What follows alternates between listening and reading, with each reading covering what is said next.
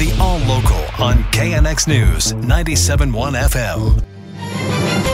This is KNX News 97.1 FM, Southern California's only 24 hour local news and traffic station. I'm Mike Simpson. I'm Brian Ping. Our top local story protesters remain gathered outside the federal courthouse in downtown Los Angeles because of today's Supreme Court ruling. Our Margaret Carrero is there. They are impassioned, they are angry, and they are emotional. This mother of four, including three daughters, had tears in her eyes when we spoke. You know, it's it's just it's a big moment. It's a big change. I don't think people realize how big it is.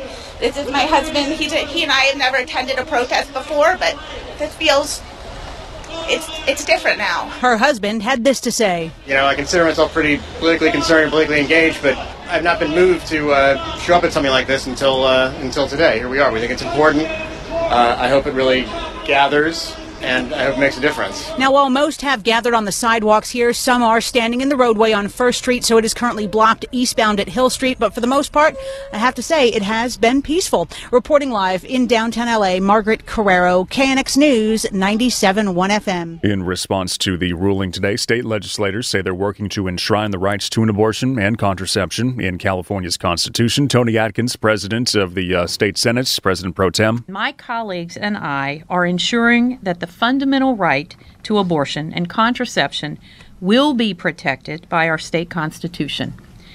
That is the goal of SCA 10, and in November, California voters will be able to have the final say at the ballot box.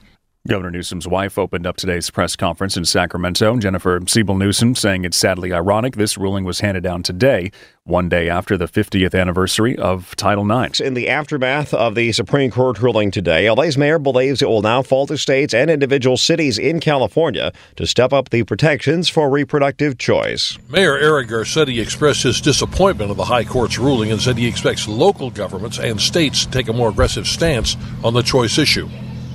Support LA County's proposed pilot project aimed at making the county a safe haven for women who are seeking abortions uh, and reproductive health care. And I really applaud and we've supported California's efforts um, to make sure that we can also provide those resources in our state budget.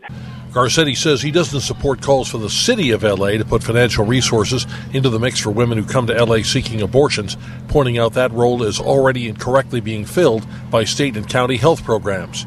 Pete Demetriou, KNX News, 97.1 FM. LA attorney Gloria Allred shares her personal story with abortion in the 60s. She says it endangered her life. The civil rights attorney and activist tells KNX she had a back alley type of abortion in California in the 60s after being raped at gunpoint. And ultimately, I did uh, was able to get an ambulance, go to the hospital, and there they packed me in ice when I had 106 degree fever. Gloria Allred says abortion should be safe, legal, and affordable. But we can't take that right for granted. We need a constitutional amendment to our California Constitution guaranteeing the right to choose abortion so that whoever's in office, you know, our Constitution will protect us. So, yes, there will be rallies in Southern California and Sacramento all over the state. Allred describes her emotions as being heartbroken and outraged. Natalie Tavidian, KNX News 97.1 FM. Now, the pro life movement is seen by many as tied to religion, but not all religions view abortions the same way. Daphne Lazar Price is the executive director of the Jewish Orthodox Feminist Alliance.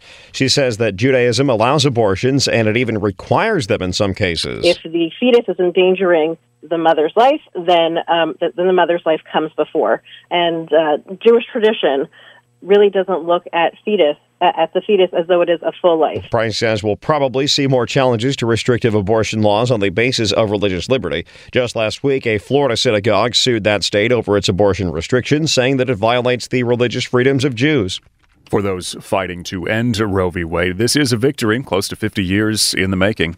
In the opinion of Sarah Parshall Perry, senior legal fellow at the Heritage Foundation, this decision simply corrected a wrong decision in 1973. We saw it first as flawed constitutional law. And after that, we set about determining how precisely there might be justices willing to reevaluate based on originalist principles. And originalism ought not to be a conservative or a liberal constitutional perspective. She says what Roe did in 1973 was establish the U.S. Supreme Court as the ultimate arbiter of an issue that until then was always up to each individual state. Chris Seaton's KNX News 97.1 FM. Officials say there's been a noticeable drop in water use since restrictions came into effect in Southern California three weeks ago.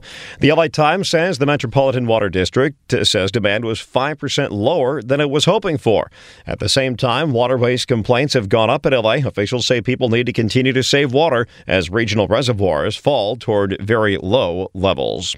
The KNX All Local is updated multiple times a day. But for the latest news and traffic, listen to KNX anytime on Alexa by saying, Hey Alexa, play KNX News. You can listen on the Audacy app, available on Android, Apple, or wherever you download your apps, and on our website at knxnews.com.